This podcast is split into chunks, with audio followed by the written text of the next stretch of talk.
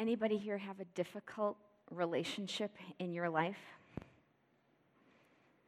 Anybody here dread holidays because of one conversation that happens over and over and over again at every family dinner? Anybody here ever get sideways with somebody, just a little off relationally? Maybe over a disagreement or a viewpoint that you see differently?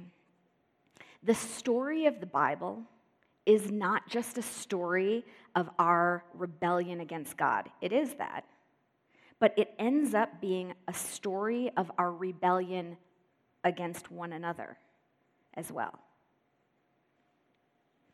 And salvation is not just for our souls, it's also for our relationships. So today, in the passage Susan just read, we see Paul telling us what salvation in broken relationships looks like. That when the scriptures talk about sanctifying us through and through, Paul gives us a description. He says, you know, in your old self, it would look like this. But in your new self in Christ, it ought to look like this. So he says, rid yourselves, this is the old nature of anger, rage, malice, slander, filthy language from your lips. Do not lie to each other. Now, many of us, we read, do not lie to each other, and we think, I don't lie. I'm not a liar. But consider even spin. How often do we spin things to our benefit and allow someone else to think something is true of us that may not be? Okay, so do not lie to each other. That's the old nature. Paul says, clothe yourselves with compassion, kindness, humility, gentleness, patience, forbearance, forgiveness, and love. He is saying salvation in your relationships looks like this. This is what it looks like to live out your new identity in Christ. When you look at the second list, anybody think our world needs a little of that right about now?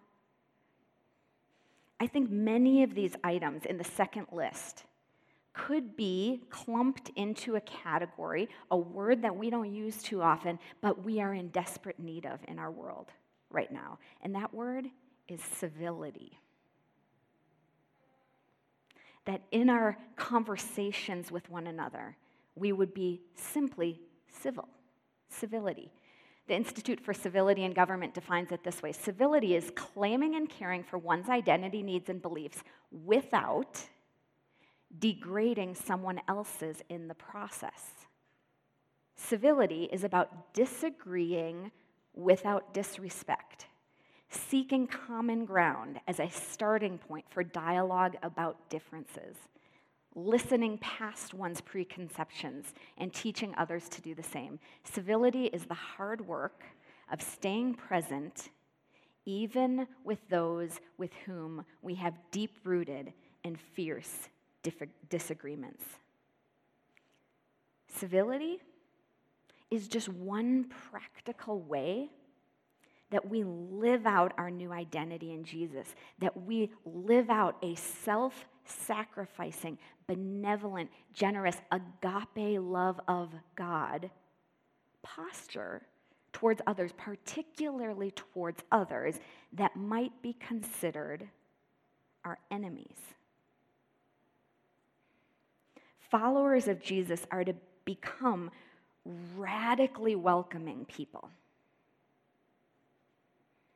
Because in the kingdom of God, there's no us and them. Christ came to seek and save the lost. That's all of us. Uh, interesting how um, much our tendency is to draw lines of separation in our world today. We want to know who is in and who is out, who is us, who is them, where are the lines, what side are you on? And that can really affect our relationships. In her book, Braving the Wilderness, Brene Brown uh, says that we have become good at dehumanizing one another in our dialogue around differences dehumanizing others by belittling, name calling, putting down. But she says, it is hard to hate people up close. So online, it's very easy to be uncivil, she says. But it's very hard to hate people up close. And she gives this example that I just want to read to you from her book. She says, Consider how the political rhetoric seeks to divide us and create us them categories and lines in the sand. She says, Consider this on either side. The political rhetoric that would say, Democrats are such losers. Your experience as a lifelong conservative, that sounds about right. But what about your closest friend at work? The one who drove to the hospital when you got the call that your husband had a heart attack at the gym and was being rushed to the ER? The one who sat with you in the ICU and raced to pick up your kids and take them to her house? The one who helped you plan the funeral, shouldered your workload while you were out? She's not a loser. In fact, you love her. And she's a Democrat. On the other side, consider the political rhetoric Republicans are such selfish pigs. Your experience? You totally agree, except your son in law who is a loving and wonderful husband and the most amazing father to your granddaughter. Thank God he's in the family. He's the one who sends you and your wife all the cute pictures and keeps you connected to your sweet granddaughter. He's not selfish. He's not a pig. And he's a Republican. She says it is hard to hate people up close not only is that true generally, but more specifically, as followers of God in the way of Jesus, that is true because every single human being is made in the image of God. So when we interact with each other, particularly around differences, we are seeking to see and to call forth the imago Dei, the image of God in one another. Our world would seek to have us see each other through categories, through labels, through who is in and who is out. Paul in Colossians was writing to a culture and to a society that was extremely divided. People were categorized in his day into different groups, and there were lines drawn, and there was in and there was out. The particular groups that he highlights in this passage in Colossians are three barbarians, Scythians, and slaves. In Paul's day, those people who lived outside of the Greco Roman world were called barbarians. The Scythians were like the barbarians of the barbarians, they were like an extreme subset. In fact, author and historian Josephus went so far as to, uh, he thought of them as, as basically little better than wild beasts.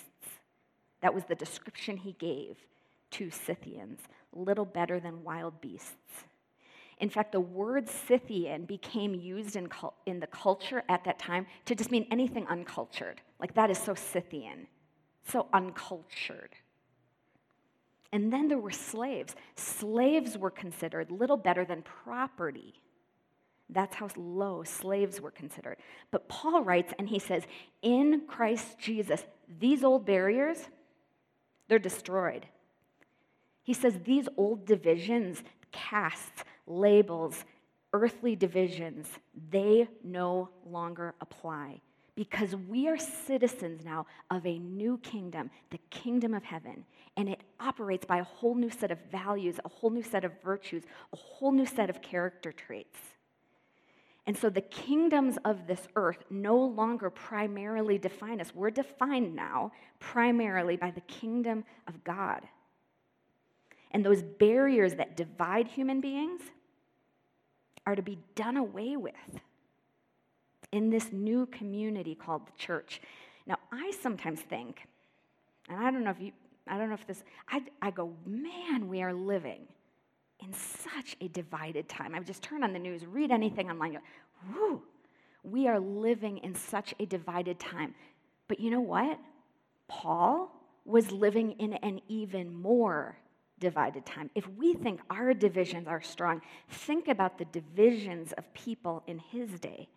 And outside of the early church were all of these divisions. And inside of the church were people on every side of those erected barriers together. Paul says within the new community of the church, these cultural, ethnic, national, religious, economic, social divisions no longer are to separate people. They are irrelevant to someone's inclusion in the family of faith. Because salvation is not just for our souls, it's also for our relationships with one another. And Paul says, in Christ, these old barriers are gone. And then he says, we must daily, not like one time, must daily put on Christ, put on these new clothes, this new nature. And this was exactly what the early church was most known for. This was the stuff that made the biggest impression on the first century world because a slave could be a leader in the church.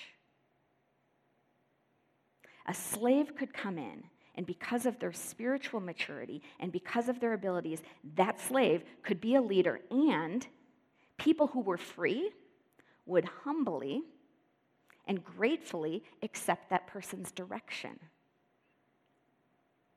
One of the stories that really captured me during a church history class in seminary was a story that happened in 202 AD in the arena of Carthage when two women stood and walked hand in hand to their death for their faith, their shared faith. The two women were a woman named Perpetua and a woman named Felicity. And they said goodbye to their young children and they walked hand in hand to their shared death for their shared faith. This story made such an impression on the world that it has remained with us throughout church history. Why was that such a big impression? It was because Perpetua was a wealthy Roman matron, and Felicity was a slave. And together, hand in hand, they shared faith in Christ that led them to stand together in this arena in front of all these people. And still today, this is our biggest witness to the world. Paul says we have a responsibility to put on daily Christ because these attributes that he lists compassion, kindness, humility, gentleness, patience, forbearance, forgiveness, love that whole list is used to describe God in other parts of Scripture, is used to describe Christ. So, what it looks like to be a follower of God in the way of Jesus is to put these on daily.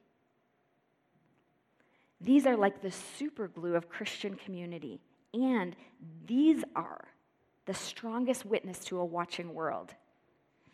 I don't know about you, but when I find myself in a conversation uh, where I don't see eye to eye with someone, where we have strong, fierce differences, I tend to find myself reloading while they're still talking. Do you know what I mean? I am working on my rebuttal before they're even done talking. I am not listening. I'm not patient. I am not curious. I'm working on what I'm going to say next. That is not the way of Jesus. See, in those moments, I start to think, I would rather be right than connected to you. I would rather win this argument than to remain invested in this relationship. But that is not loving others as Christ has loved me. Practically speaking, in conversations around differences, Paul gives us the way. He says, put on compassion, humility, gentleness, patience, kindness. And this is particularly true with those you disagree with. So here's some phrases I'm working on incorporating into my intense conversations. Let's say the first one together. It's so good. Tell me more. Do you know why that one's so good? because it shows the humility of genuine curiosity. Tell me more. Tell me more. That is a conversation opener. What do you mean by? And what do you mean? You know, asking, being curious. Why has this become important to you? How about this one? Rather than spin on a topic I really know nothing about just because I want to try to sound smart, prove a point, or have people think I really am up on every single issue in the world today, how about this? You know, I actually don't know that much about this. That's humility. I actually don't know that much about this. Tell me what you know. Tell me why it's become important to you. I actually don't know that much about this. We could imagine Paul's words to us in Colossians like this Every morning, you and I open our closets, and there are two outfits. One outfit is well worn, it's comfortable, you know it, lots of people around you are wearing it. You've worn it many, many days of your life. But there's another outfit. It's actually initially kind of uncomfortable because you haven't worn it that often.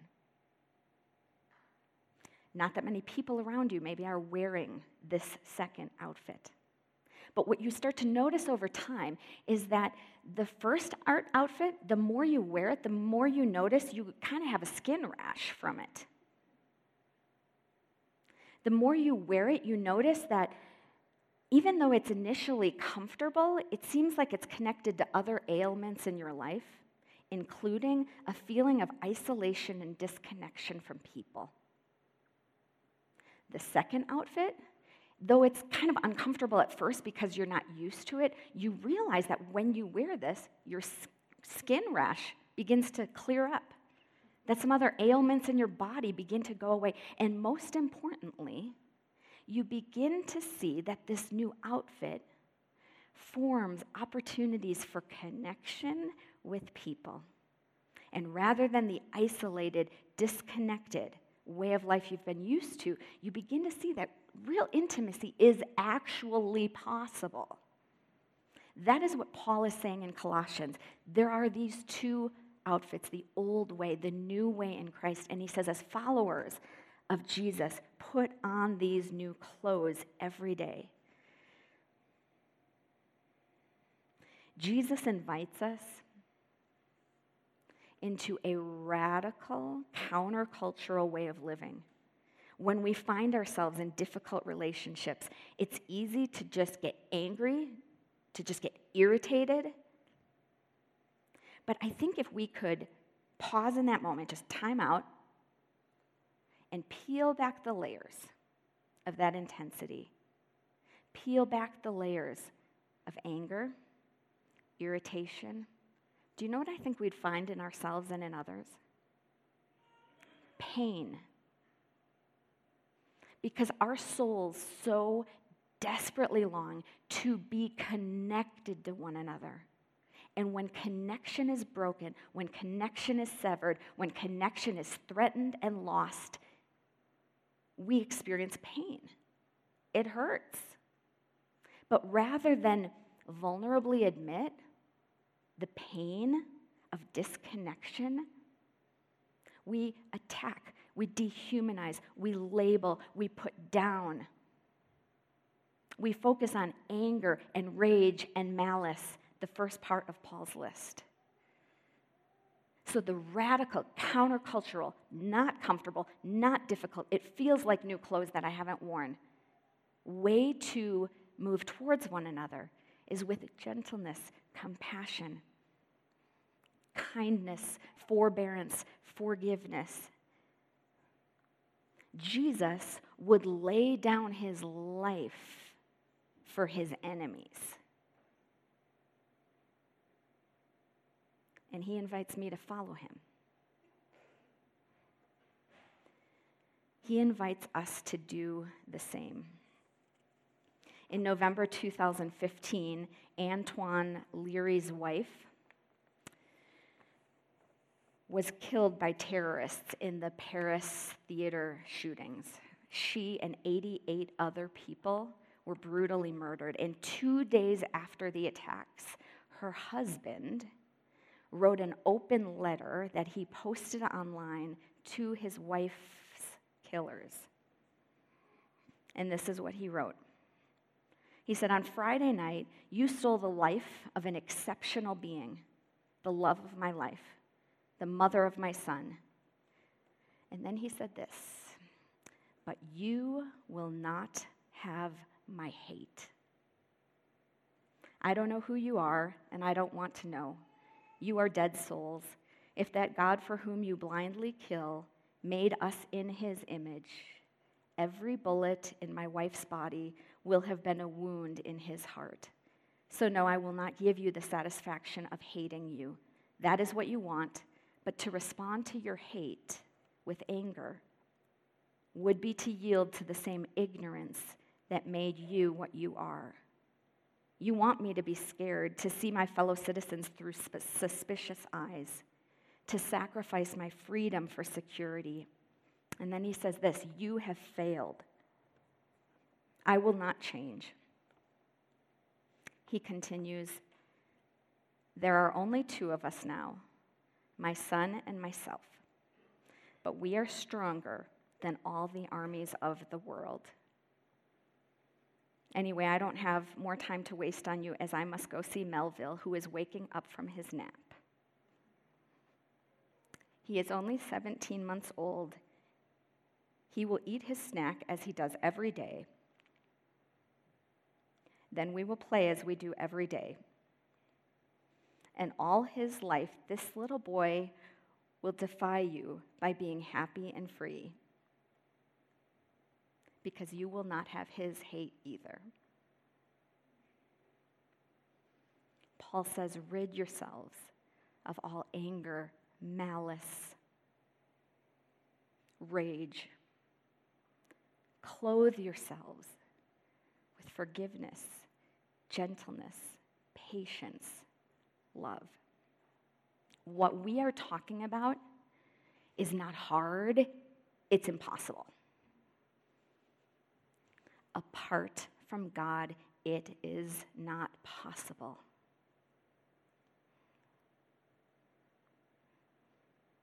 But when I experience the compassion of Christ towards me, I'm transformed to be able to offer compassion towards others, even those who hurt me, even towards my enemies. When I experience the gentleness of God towards me, I am able to extend gentleness to others. Jesus said, Those who have been forgiven little, they love little. They don't know what that's about.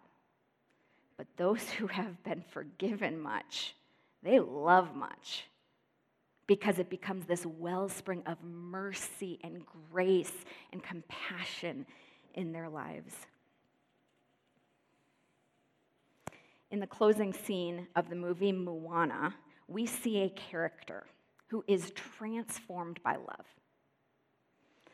And if you have not seen the movie, Moana is a character who, throughout the movie, comes to understand her true identity and then her true mission in the world. And her particular mission is to restore a green, glowing heart, the heart of Te Fiti.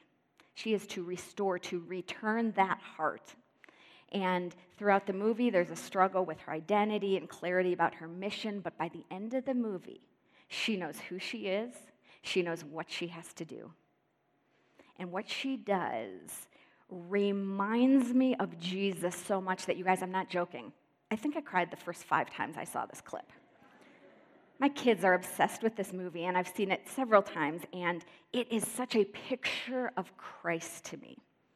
So I want to show it to you. And I want you to watch Moana as she moves towards this fierce, angry, raging lava lady. That's Te Fiti, the lava lady to return the heart. And I want you to watch her, and as you do, I want you to think about those people in your life who are dif- difficult for you. Think about the fierce, raging, lava lady feeling people in your lives, and then we're going to talk about it. Let's take a look.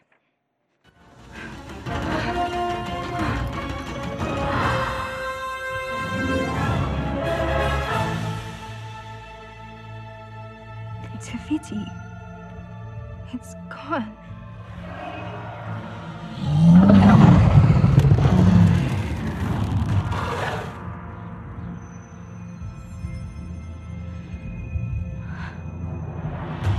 Daga! Katu te hi hi hi katu te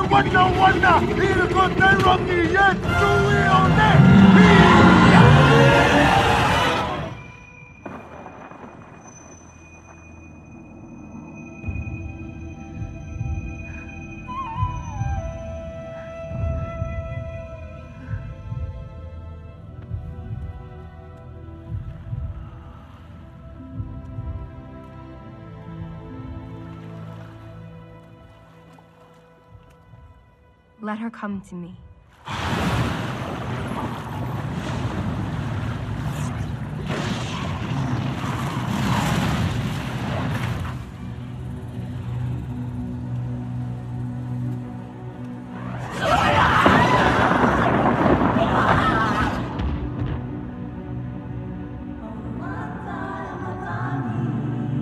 I have crossed the horizon to find you.